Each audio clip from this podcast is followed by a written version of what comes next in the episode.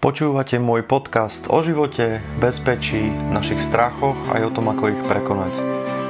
Moje meno je Marek Polák a pomáham deťom aj dospelým porozumieť násiliu, agresivite a svojmu strachu, naučiť ich chrániť si vlastný priestor a brániť sa. Takže vítam vás pri ďalšej epizóde svojich podcastov. Dnes tu mám uh, svojho priateľa Mariana a budeme sa rozprávať o zaujímavých témach. Takže vítam ťa Marian dneska. Zdravím všetkých. A my sa poznáme už, už dlho, dlho zo seba obrany, keďže spolu cvičíme u nás v klube a Marian má, má na môj vkus veľmi zaujímavé povolanie, máme veľma, veľa zaujímavých rozhovorov a preto ma napadlo, že skúsim s ním urobiť e, nejaký z podcastov. A naposledy, naposledy ma prekvapil tým, že mi poslal vtip, ktorý som nepochopil, čo sa mi málo kedy stáva Takže som začal pátrať a vtip, bol o, o miónoch, takže aj o tom si dnes niečo povieme. Ale to už nechám rozprávať Mariana. Takže skús tak na úvod e, niečo v krátkosti o sebe a nech ľudia, ktorí nás počúvajú, majú trošku predstavu, kto si. Takže o, začnem teda tým zamestnaním. O, pracujem na oddelení kozmickej fyziky o, na Slovenskej akadémie vied podstate v vzdelaním som jadrový a subjadrový fyzik, mm-hmm. ale tým, že vlastne jadrová a subjadrová fyzika sa zaoberá v podstate časticami, tak o, o, vlastne je to niečo veľmi podobné ako kozmická fyzika, lebo kozmická fyzika sa práve zaoberá hlavne kozmickým žiarením, časticami v kozmickom priestore. Áno. Takže toľko, čo sa týka môjho, môjho vzdelania.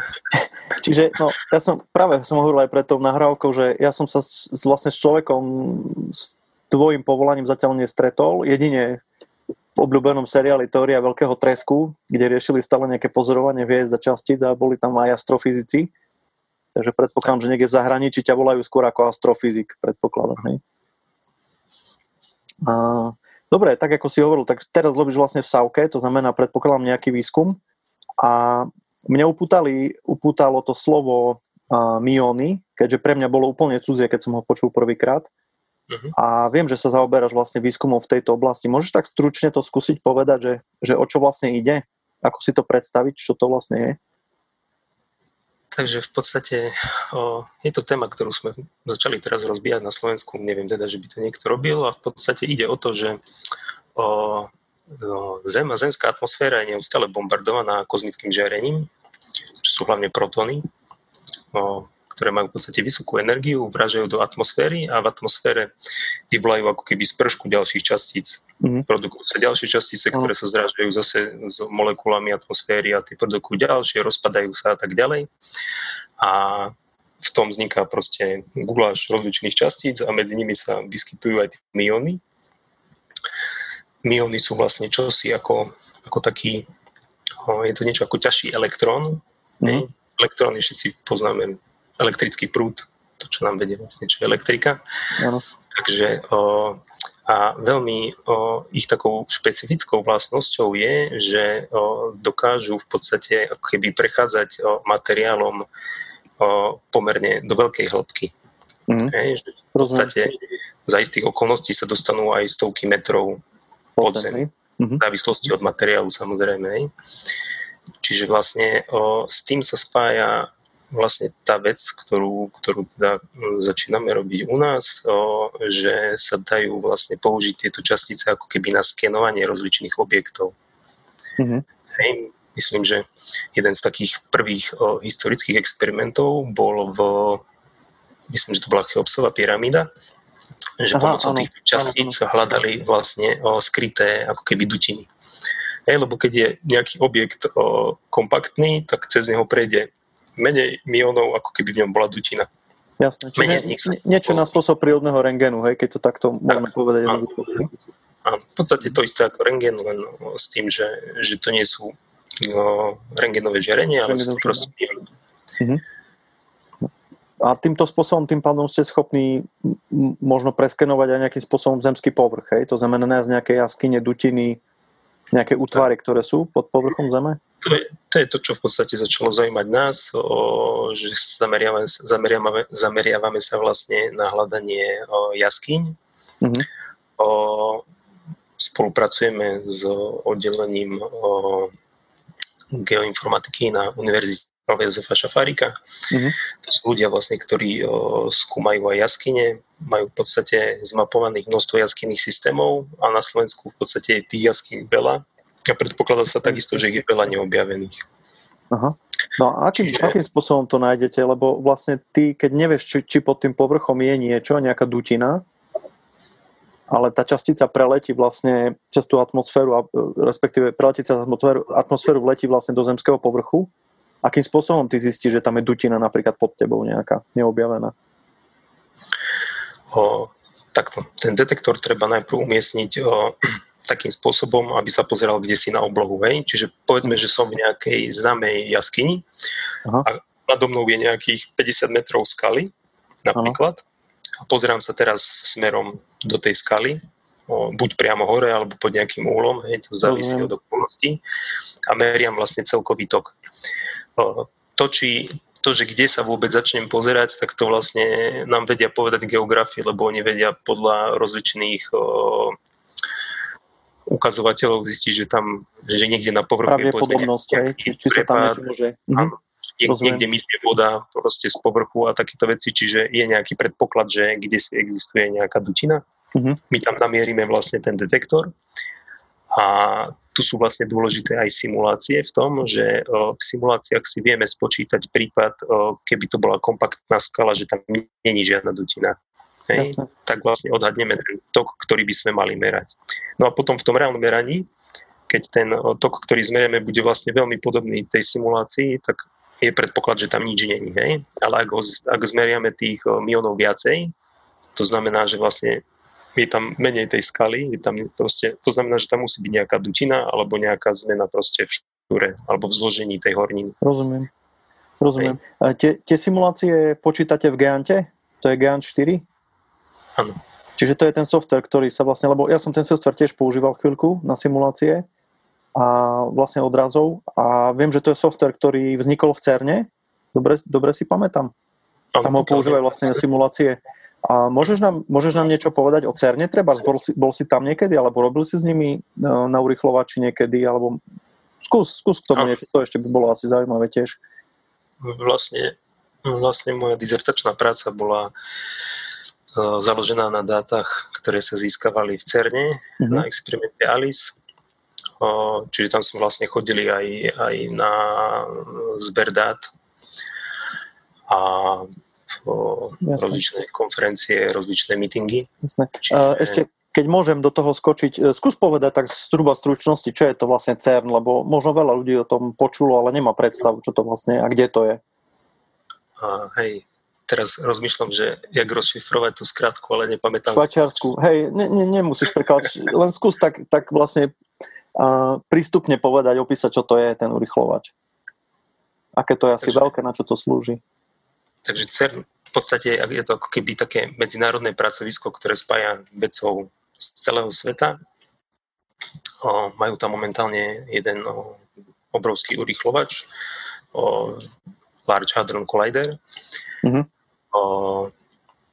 a vlastne cieľom ako keby CERNu bolo jednak ako keby zjednotiť všetkých tých ľudí, ktorí pracujú v danej oblasti a vôbec ako keby umožniť výskum v tejto oblasti, lebo pri, pri tomto výskume už proste to naráža na tú hranicu realizovateľnosti. Jedna krajina by si dosť ťažko mohla dovoliť zafinancovať taký veľký projekt, taký veľký urychlovač. Jasne. Čiže tým, že sa tam vlastne spojili všetky tie krajiny, každý tam prispieva nejakú časť a z toho sa v podstate vybudoval ten urychlovač jednotlivé detektory a,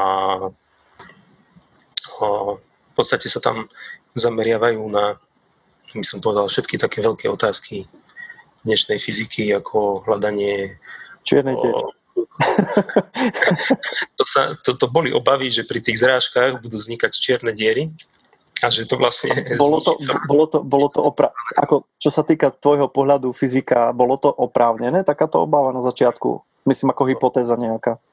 Ja som najkrajší argument na to, aký som počul, bolo od jedného fyzika v CERNE, ktorý povedal, že všetky tie zrážky, ktoré sa dejú na tom urýchlovači, v podstate sa bežne dejú v prírode, hej? lebo to kozmické žiarenie vlastne ano. vchádza do tej atmosféry a tam tie energie tých kozmických častíc, niektorých sú ďaleko, ďaleko za tým, čo dokáže vyprodukovať CERN. Čiže keby sa tam mhm. nejaká čierna diera vyprodukovala, tak už by nás to dávno pohotila, hej? lebo v podstate by v atmosfére vznikali stále tie čierne diery. Hej, čiže o, a je inak, ono teoreticky možno tam nejaké vznikajú, myslím, že tam o, myslím, že k tomu bolo aj, boli aj nejaké články. Moc som to nesledoval, pravdu povediac, ale oni tie čierne diery sa vyparia, keď sú také miniatúrne. Myslím, že pomerne rýchlo. Hej, takže mm. toto som s nimi istý, že, tam, že by tam nevznikali vôbec, ale nie sú mhm. také, že by nás proste nejakým spôsobom ohrozovali. A princíp toho urychlovača je vlastne ten, že, že je nejaká častica, ktorú chceme treba, alebo chceme sledovať nejaký proces, nejaký dej a ten urychlovač vlastne nám mm, dodá dostatok energie na to, aby sme tú časticu urýchlili, čo sa týka jej rýchlosti pohybu. Mm. Dáme do nich strašne veľa energie, ano. do tých častíc. Buď sa zrážajú no, tie protony, čo som spomínal, ano, ano. vlastne to je jadro vodíka, alebo sa zrážajú jadra olova. Mm-hmm. Sú už potom o, o, tam už je v podstate ako keby taká tá zrážka komplikovanejšia. A cieľom je vlastne pri tej zrážke, napríklad v tom experimente, na ktorom som robil ja, sa volalo, že Alice. A cieľom bolo vlastne hlavne študovať keby taký extrémny stav moty, ktorý sa volá, že kvarkovo-gluonová plazma. Mm. Je to vlastne stav hmoty, ktorý existoval ako keby krátko po veľkom tresku. Keď vznikol veľký tresk, tak vesmír prechádzal rozličnými fázami a v istej fáze bol v stave tejto kvarkonovej plazmy a v tomto, v tomto stave majú vlastne má hmota určité také špecifické vlastnosti a teda hlavným cieľom bolo teda ako keby študovať vlastnosti toho stavu hmoty.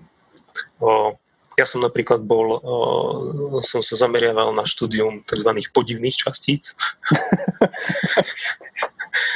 a oni, oni boli podivné kvôli tomu, že vlastne tá tá bežná hmota, ktorá sa nachádza okolo nás, ne, všetky tie atómy, molekuly, z ktorých no, sme vlastne no. zložení, tak uh, oni sú tvorené uh, kvarkami, ktorý, ktoré sa volajú up-down, a ešte sú tam elektróny.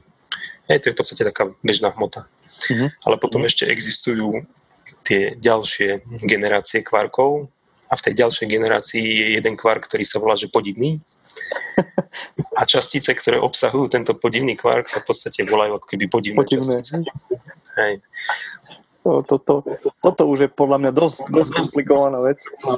A ja by som sa chcel vrátiť ešte úplne na začiatok. A keď si, sme sa kedysi rozprávali o tom, že vlastne prečo si vôbec začal študovať fyziku. Mm-hmm. Ako si sa k tomu dostal? A čiže možno o tom by si mohol niečo povedať, lebo neviem, či je dnes dosť ľudí, ktorí by alebo pôjdu, alebo by uvažovali, že pôjdu študovať fyziku. Čiže čo, by, čo teba k tomu viedlo vôbec začať sa zaoberať takýmto odborom? Tak o, ako úplne, úplne na začiatku, prečo som sa viacej začal pozerať do fyziky, to v podstate s fyzikou nemalo spoločné veľa.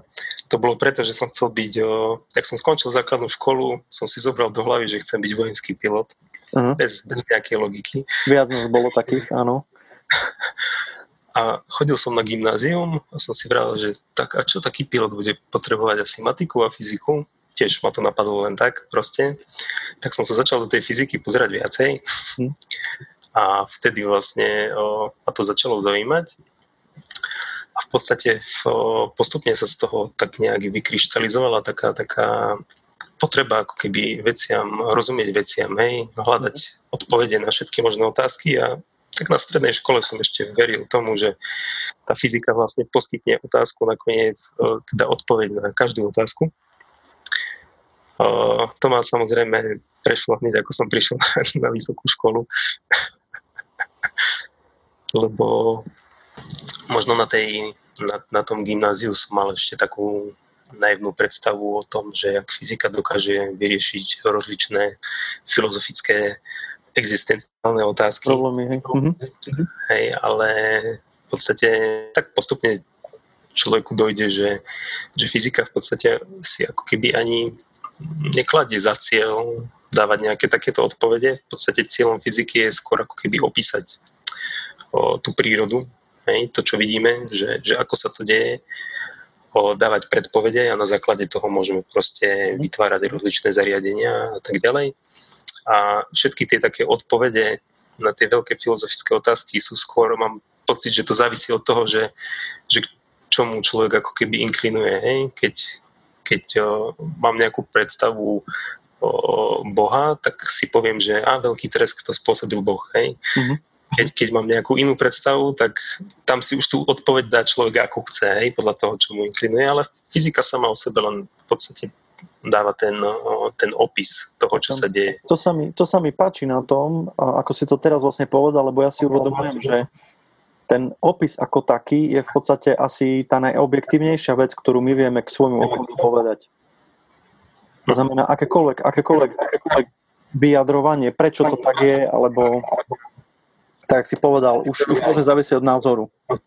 Tak, no. Hej? To znamená, môže byť viac teórií, tak ako je treba viac teórií k zvyku vesmíru a väčšinou sa vždycky v nejakom čase väčšina tých vedcov toho prúdu stredného niekde uzrozumí, že asi takto to bolo, asi takto to platí. Ale pri tom popise sa mi zdá, že to je takéto najobjektívnejšie, čo asi dokážeme mať. Hej? Čo sa týka vlastne z toho nášho okolia, tých prírodných zakonitostí. A skús, tak ešte ma zaujala, sme sa rozprávali o tom už pred tým podcastom, a, že akým spôsobom treba v, teba ovplyvní v praxi pri rozhodovaní alebo pri tom, ako ty vnímaš napríklad svet okolo. Hej? Ako ťa ovplyvnilo vlastne ten spôsob myslenia mm, cez tú fyziku, to, že vnímaš tie prírodné zákonitosti možno viac do hĺbky ako ostatní ľudia, hej? Je tam niečo také, čo, čo vnímaš ty inak napríklad? Treba aj tým, že máš oveľa viac otázok ako bežný človek v niektorých chvíľach.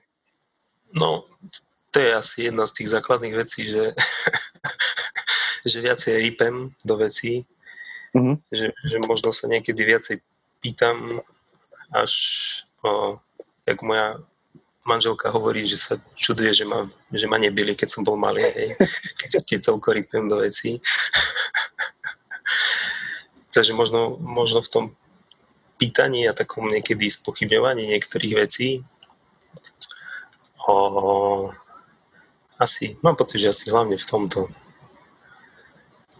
o, neviem zrovna, že či pri nejakom povedzme, že nejakom praktickom rozhodovaní, že, o, že si povedzme idem kúpiť auto a že by som teraz o, používal svoje vyslovene nejaké fyzikálne znalosti. Mm-hmm. Toto, toto možno nie, ale možno skôr ten prístup je, že sa snažím si spraviť o tom nejaký prehľad, ale to v podstate asi každý deň, že z rozličných hľadisk to zvažujem cena, bezpečnosť, výkon a neviem čo všetko možné. O, asi, asi tak. Rozumiem. No, mňa napadá to, že vlastne tá tvoja práca je viac taká analytická a vedecká, hej, podľa toho, čo, čo si hovoril. Uh, to znamená, že také nejaké pragmatické zručnosti by som asi skôr čakal od človeka, ktorý bude treba z nejaký strojár alebo stavba, niekto, kto proste je aj v priamom kontakte s tou, s tou pragmatickou realitou, čiže to, to chápem. Ale napríklad pre mňa je zaujímavé to, že tak ako sme naposledy riešili, sme mali, keď si pamätáš, ešte vstupné dáta z nemenovanej inštitúcie slovenskej a snažili sme sa z nich získať štatistiky. Tak e, najprv som to skúšal ja a keď som si na tom vylemal zuby, lebo mi to proste nešlo, tak som to poslal tebe a tam som proste plne dôveroval, že tým, že robíš s množstvom štatistických dát, robíš s množstvom, množstvom datových e, údajov, tak keď už tebe sa odtiaľ nepodarilo vybrať žiadnu štatistiku, ale došli sme na konci k tomu, že tie dáta nie sú konzistentné, tak uh, duplicitné, nekonzistentné, proste neboli normované na začiatku a vlastne spôsob, akým boli získavané vlastne v štátnej inštitúcii už nebolo možné spätne tie dáta vlastne dostať do nejakej konzistentnej podoby. Čiže toto je pre mňa ešte také zaujímavé vlastne, že mm, asi v tej analytickej práci je podľa mňa tá tvoja, tá tvoja silná stránka, hej. Môže byť. Skôr toto som mal no. Niekedy o, možno, možno keď pristupujem k takýmto veciam, tak o, človek čakal, že to robím o, systematicky, ale môj prístup je častokrát o, povedzme zo začiatku dosť chaotický. Mm. Vlastne až postupom času, jak sa v tom tak chaoticky vrtám, z toho vznikne ako keby taká, tak, taká štruktúra alebo dačo. Tak.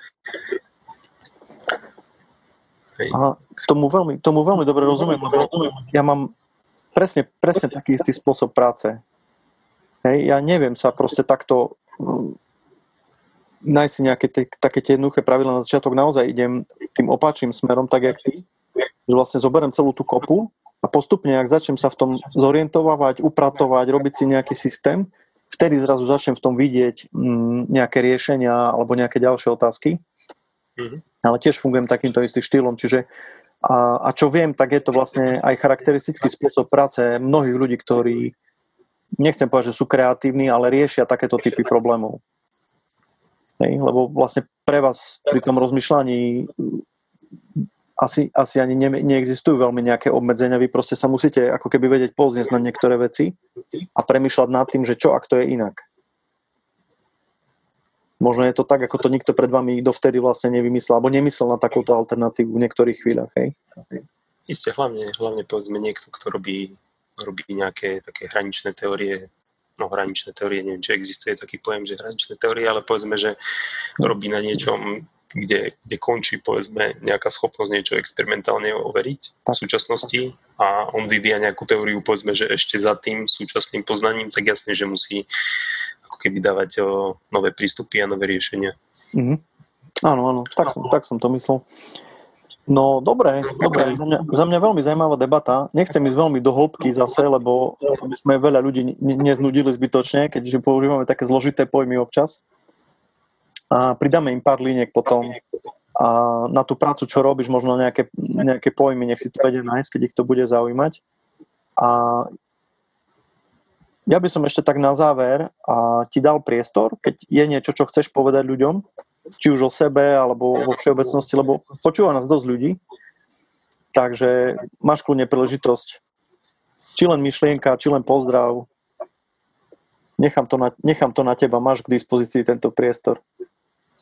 Uh, mám, takú, mám takú teóriu, že uh, ľudia na svete v podstate môžu za 95% problémov, ktoré sa tu dejú. Mm-hmm. A tých zvyšných 5% to sú také akože katastrofy, že zemetrasenie, výbuch sopky a podobné veci. Takže nejaký taký odkaz len, že, že nerobte si problémy. tak e, nerobte nám problémy, by som to možno takto... Aj nám, samozrejme. Všetkým ostatným, hej. Hej, to, to ma pobavilo a myslím, že bohužiaľ asi máš aj pravdu. Takže, uh, dobre, ďakujem. Tak to bol Marian na dnes.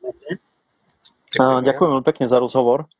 A kľudne, ak budú nejaké otázky, smerujte ich do, do komentov. Radi zodpovieme, presmerujeme na Mariana. Takže ďakujem Marianovi, že tu bol dneska s nami, venoval čas a si myslím, že priniesol veľmi zaujímavú tému. A keby sa objavila nejaká ďalšia zaujímavá, že sa treba v CERNE objaviť nejaký úplne nová šialená vec, môžeme znova urobiť nejaký podcast k tomu. Okay. A trošku to približiť tak ľuďom, ktorí možno do toho odborne až tak nevidia, ale zaujíma ich to a ja som rád, že vlastne sa o to zaujímajú, lebo mm, podľa mňa spoznávať veci okolo seba, aj to, ako fungujú, je úplne najlepší liek napríklad na to, aby ľudia zdieľali hlúposti, presne ak som mal minulé podkaz o 5G sieťach, že v podstate sú veci, ktoré sú známe, ktorých sa vieme chytiť, sú známe výpočty, ktoré vieme použiť a o to sa proste potrebujeme oprieť. Hej, tam nie je nejako veľmi miesto na to, že ako som ja minule povedal, že ak, ak je fakt takýto, tak v tejto chvíli proste nemáš právo na názor, lebo je to tak. Hej. Takže... Ľudia môžu mať názor, že neexistuje gravitácia, ale potom neskúsia lietať. Áno, to, to je ten príklad, ktorý ja používam, že všetci spochybňujú všetko okrem gravitačného zákona, lebo ten sa dokazuje veľmi jednoducho obrázne veľmi jednoducho. Hej, takže. Dobre, Marian, ďakujem veľmi pekne. Ja ďakujem. Všetkých pozdravujem. To bol rozhovor s astrofyzikom Marianom Putišom zo Slovenskej akadémie vied. Dúfam, že vás téma zaujala a našli ste si v nej niečo nové. Ja určite áno. Pre mňa to bol zaujímavý rozhovor. A budem rád, ak nás podporíte sdielaním týchto podcastov, a lajkovaním, pošlite ich svojim známym, ktorých si myslíte, že by, vás, že by ich tieto témy zaujímali. To je Call to Action 1 a Call to Action 2. Ďakujeme za vašu podporu a iba vďaka tejto podpore môžu tieto podcasty vznikať. A v popise tohto podcastu nájdete číslo účtu, kam nám môžete posielať svoje, svoje príspevky. Je to číslo účtu našho občianskeho združenia a Bezpečný prístav. Chystáme teraz uh, už aj letné detské tábory a v rámci zdravého pohybu a sebaobrany, takže ak máte záujem www.realnasebaobrana.sk a www.detsketaborykošice.sk alebo www.bezpečnýprístav.sk Takže lajkujte, zdieľajte, podporujte nás a počujeme sa onedlho.